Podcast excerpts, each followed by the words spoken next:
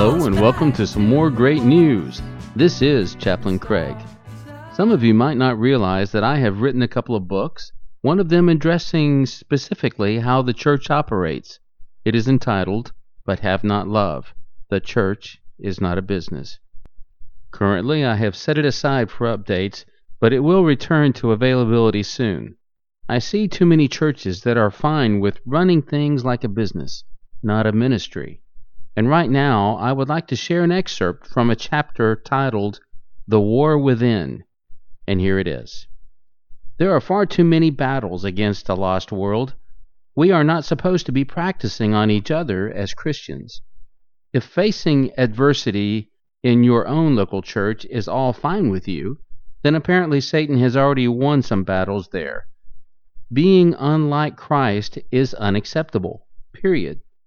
It should not matter how long a member has been a member, what the status of your pastor or executive pastor is, whether a deacon was the first to donate $10,000 to the pastor's new car fund, or whether a church elder has been best friends with the city mayor for 30 years, or maybe the church elder is the mayor.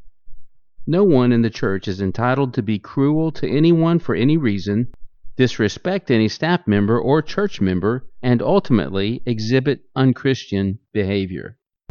God never intended battles to be among his own children, those in Christ. That has been our unfortunate choice. That must be why Jesus spoke these words to the Pharisees in Matthew chapter 23. It says this For you cross land and sea to make one convert, and then you turn him into twice the son of hell as you yourselves are.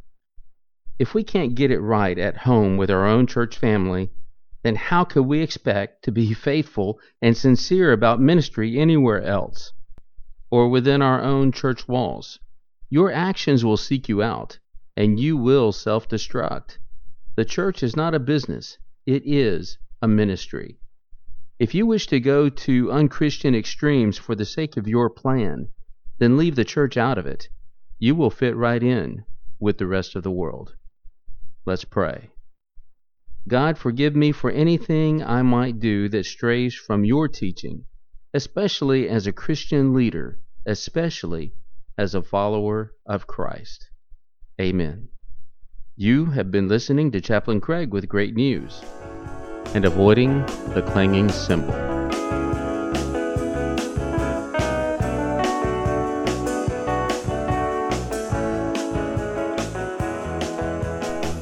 So if you're the boss of that cymbal, then you're clanging too?